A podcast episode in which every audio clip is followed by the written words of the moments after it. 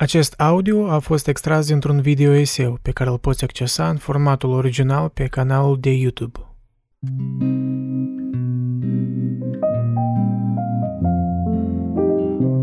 Dacă cineva care nu citește m-ar întreba pe mine, recomandă-mi o carte care mi-ar trezi interesul să citesc. Fără nicio îndoială, aș recomanda The Great Gatsby de F. Scott Fitzgerald. Din mai multe pricine. Pentru mine, romanul ăsta e un exemplu de roman complet. Perspectiva din care e povestit el e din prima persoană. Naratorul Nick Carraway, în primul rând îmi place descriptivitatea lui și e important în Gatsby că e povestit tot din prima persoană pentru că mereu, deci perspectiva e limitată. Și asta intră perfect cu însuși intriga poveștii, da? Uh, protagonistul Jay Gatsby, care e un om misterios despre care nu prea știm multe. Și pe parcursul uh, poveștii se dezvăluie cum personalitatea lui, dar în același timp mereu este ceva nespus. Din cauza că Nick Carraway, naratorul, nu totdeauna poate fi prezent la anumite scene, da? Uneori ne povestește după niște scene, când observă efectul la ceva asupra uh, lui Gatsby. Și deci în spațiile astea în care nu-i spus mereu totul, pentru mine, romanul ăsta excelează. E ca vorba aia lui Wittgenstein, filosoful din secolul 20, probabil deja ați auzit-o. Whereof one cannot speak, thereof one must be silent. Adică atunci când nu putem vorbi despre ceva, e bine să tăcem. Ori ar trebui să tăcem. Și oricum, probabil, aspectul ăsta la Marele Gatsby nu e primul lucru la care te gândești, pentru că limbajul e foarte descriptiv. De fapt, asta e încă o pricină, probabil pricina mea favorită din care aș recomanda romanul ăsta. Limbajul, proza, e, estetic vorbind, e top-notch pentru mine. Eu am citit destul de mult în engleză, probabil mai mult decât în română și aș spune că rare ori am văzut așa o proză care nu știu să mă fac să mă îndrăgostesc în cartea asta din primele pagini.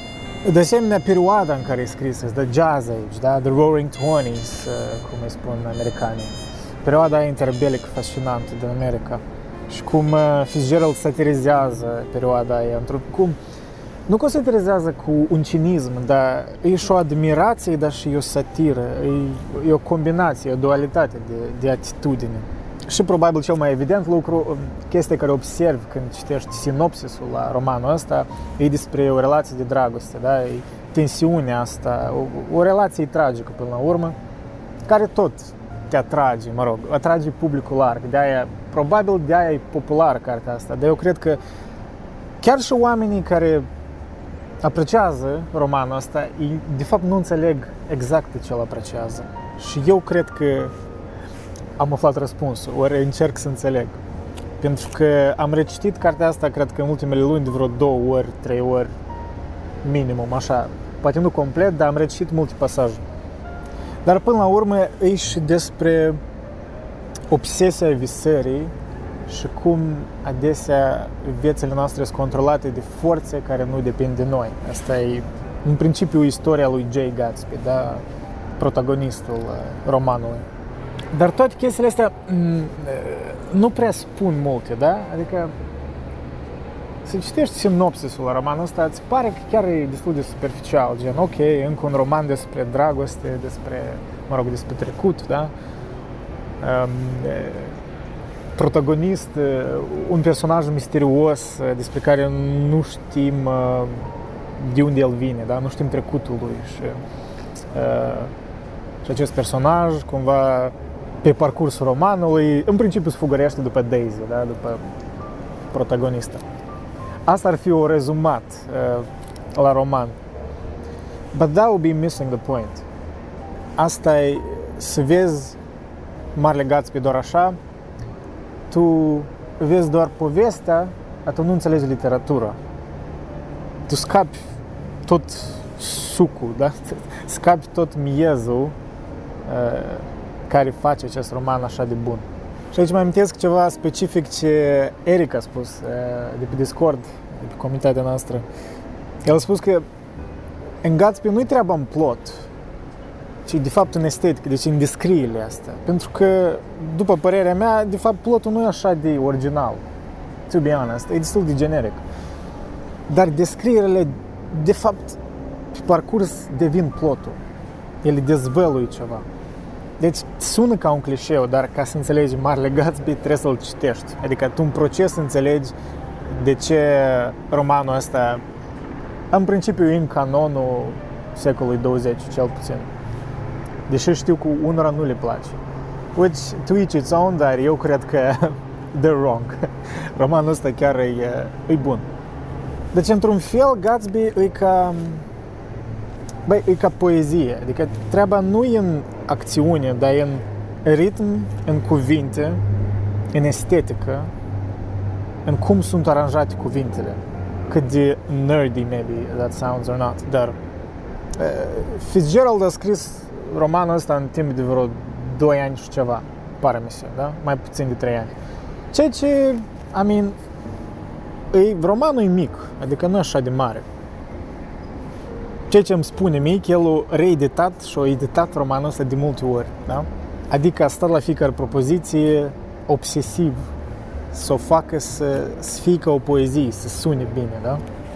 Și în lumea asta, parcă a noastră de acum, în care nu parcă e principalul acțiunea, se întâmplă ceva mereu. Și at the same time, eu cred că Gatsby chiar are acțiune interesantă, dar nu, iarăși, nu cred că treaba în acțiune, nu e așa de original. Dar proza cumva devine ca e ca o muzică. De fapt, parcă te include în epoca jazzului și parcă simți muzica cuvintelor. Sună asta tare cheesy, to be honest. Dar, trust me, uh, read it.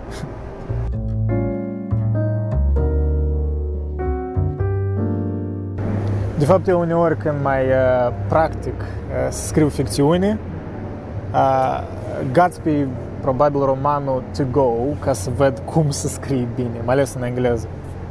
Cel puțin, mă rog, cu stilul ăsta de proză eu mă identific și vrei, nu vrei, când încerci să scrii ceva singur, vrei să emulezi ceva și aș spune pentru mine Gatsby e exemplu. Dar tot pălăvrăgeala asta, până la urmă, e într-un fel depresos, pentru că romanul ăsta trebuie să-l citești. Și de-aia eu o să vă las la urmă cu niște citate din romanul ăsta. După cum vedeți, am multe anotări și o să vă citesc părțile care pentru mine au fost cele mai mustoase, da? cele mai gustoase, cele mai suculente. Și nu, să observați că nu fiecare citat are ceva legat numai decât de acțiune, cu ceva se developează, că e ceva important, dar e ca, pentru mine e ca poezie, adică cartea asta o deschis la orice pagină și adnotările astea mele care le-am, le-am făcut, citatele care le-am selectat, sunt de ajuns ca să-mi hrănească, nu știu, ceva, ceva din uh, dorința mea de a vedea literatură bună, da? de a consuma literatură bună. Cartea mea e în engleză, apropo, e original, așa că vă recomand să o citiți în original. Eu o idee n-am cum e traducerea în română, eu spun că poate să fie ok, dar defeats the whole purpose. Fitzgerald trebuie citești în original. Așa că, lăsând pe la mea într-o parte, o să vă citesc câte ceva din carte.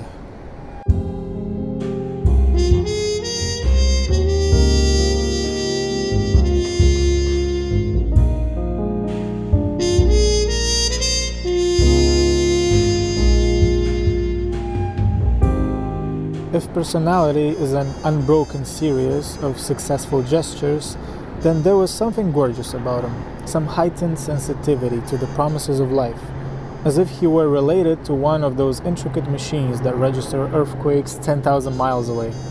This responsiveness had nothing to do with that flabby impressionability which is dignified under the name of the creative temperament. It was an extraordinary gift for hope a romantic readiness such as I have never found in any other person and which it is not likely I shall ever find again. No, Gatsby turned out alright at the end. It is what preyed on Gatsby, what foul dust floated in the wake of his dreams, that temporarily closed out my interest in the abortive sorrows and short winded elations of men. I wanted to get out and walk southward, toward the park through the soft twilight, but each time I tried to go, I became entangled in some wild, strident argument which pulled me back, as if with ropes, into my chair. Yet high over the city, our line of yellow windows must have contributed their share of human secrecy to the casual watcher in the darkening streets. And I was him, too, looking up and wondering. I was within and without simultaneously enchanted and repelled by the inexhaustible variety of life.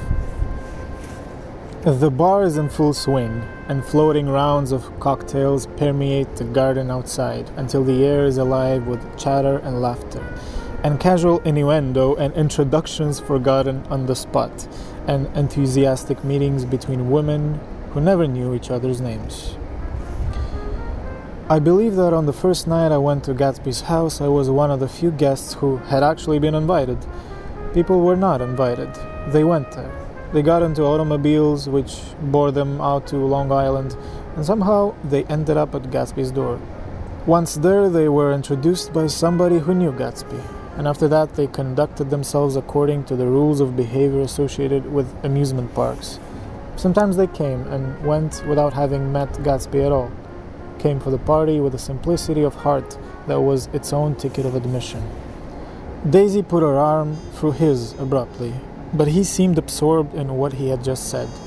Possibly it had occurred to him that the colossal significance of that light had now vanished forever. Compared to the great distance that had separated him from Daisy, it had seemed very near to her, almost touching her. It had seemed as close as a star to the moon. Now it was again a green light on a dock. His count of enchanted objects had diminished by one. The rain was still falling, but the darkness had parted in the west, and there was a pink and golden billow of foamy clouds above the sea. As I went over to say goodbye, I saw that the expression of bewilderment had come back into Gatsby's face, as though a faint doubt had occurred to him as to the quality of his present happiness. Almost five years. There must have been moments, even that afternoon, when Daisy tumbled short of his dreams. Not through her own fault, but because of the colossal vitality of his illusion. It had gone beyond her, beyond everything. He had thrown himself into it with a creative passion, adding to it all the time, decking it out with every bright feather that drifted his way. No amount of fire or freshness can challenge what a man will store up in his ghostly heart.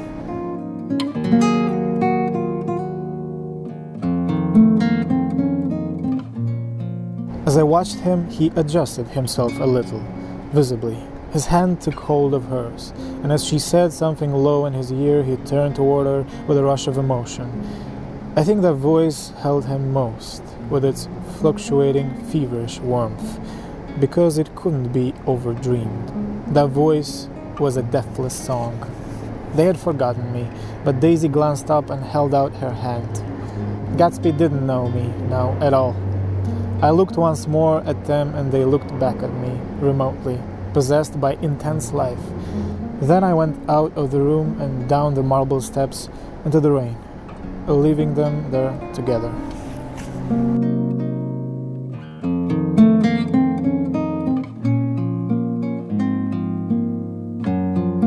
Or perhaps I had merely grown used to it, grown to accept West Egg as a world complete in itself, with its own standards and its own great figures, second to nothing because it had no consciousness of being so.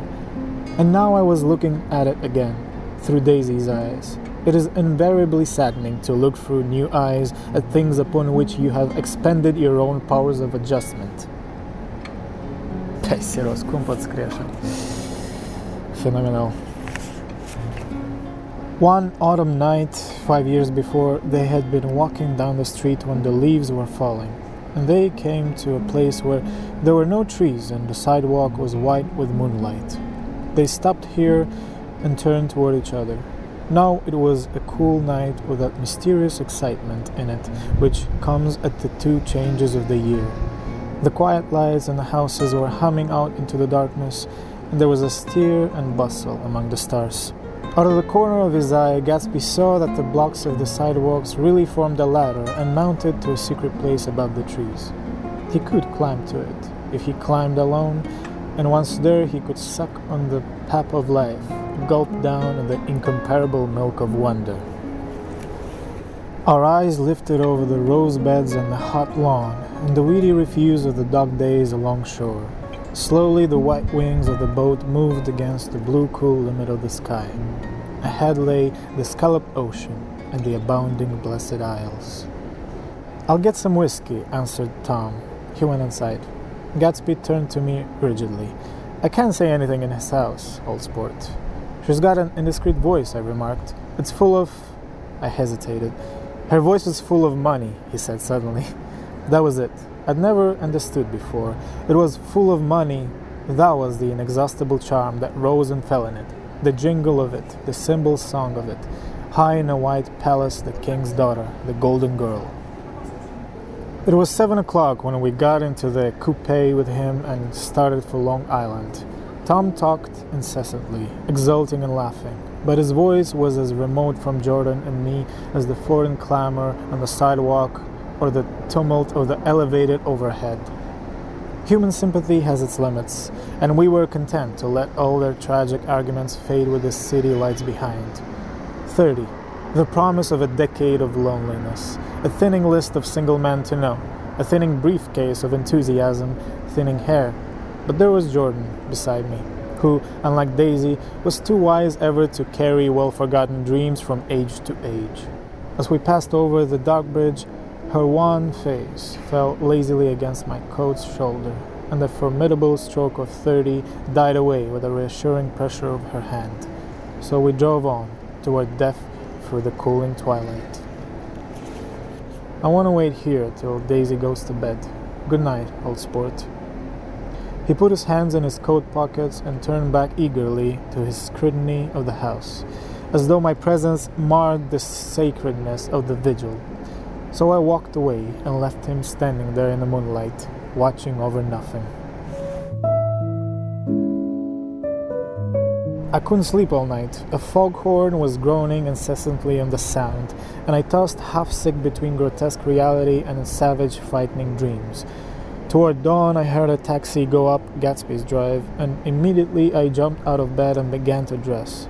I felt that I had something to tell him, something to warn him about, and morning would be too late. I can't describe to you how surprised I was to find out I loved her, old sport. I even hoped for a while that she'd thrown me over, but she didn't, because she was in love with me too. She thought I knew a lot because I knew different things from her.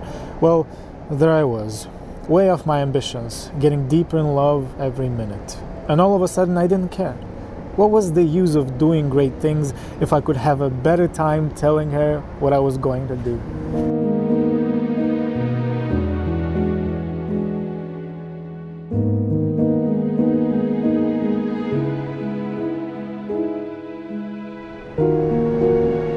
She didn't see why he couldn't come. She was feeling the pressure of the world outside, and she wanted to see him and feel his presence beside her and be reassured that she was doing the right thing after all. For Daisy was young, and her artificial world was redolent of orchards and pleasant, cheerful snobbery and orchestras which set the rhythm of the year, summing up the sadness and suggestiveness of life in new tunes. All night the saxophones wailed the hopeless comment of the Beale Street Blues, while a hundred pairs of golden and silver slippers shuffled the shining dust. At the great tea hour, there were always rooms that throbbed incessantly with the slow, sweet fever, while fresh faces drifted here and there like rose petals blown by the sad horns around the floor. The track curved, and now it was going away from the sun, which, as it sank lower, seemed to spread itself in the benediction over the vanishing city where she had drawn her breath. He stretched out his hand desperately as if to snatch only a wisp of air to save a fragment of the spot that she had made lovely for him. But it was all going by too fast now for his blurred eyes, and he knew that he had lost that part of it, the freshest and the best, forever. They're a rotten crowd, I shouted across the lawn. You're worth the whole damn bunch put together. I've always been glad I said that. It was the only compliment I ever gave him, because I disapproved of him from beginning to end. First, he nodded politely, and then his face broke into that radiant and understanding smile, as if we'd been in ecstatic cahoots on that fact all the time. His gorgeous pink rag of a suit made a bright spot of color against the white steps, and I thought of the night when I first came to his ancestral home, three months before. The lawn and drive had been crowded with the faces of those who guessed at his corruption, and he had stood on those steps, concealing his incorruptible dream as he waved them goodbye.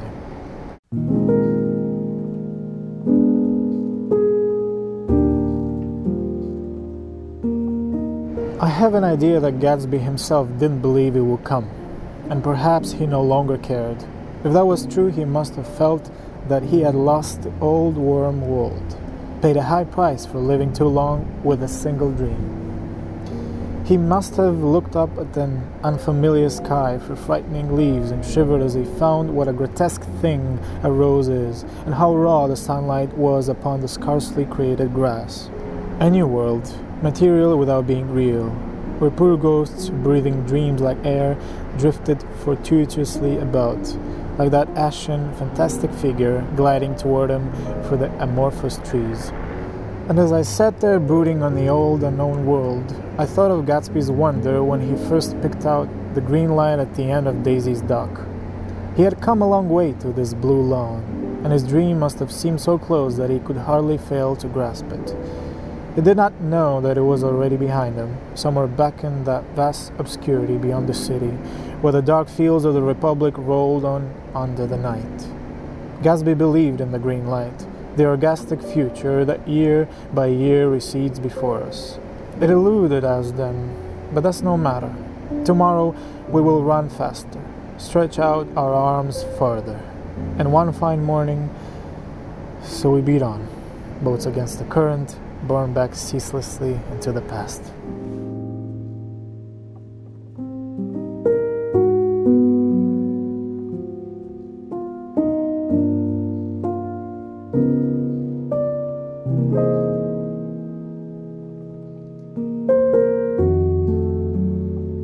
Dacă nu era clar, 5 din 5. Perfect.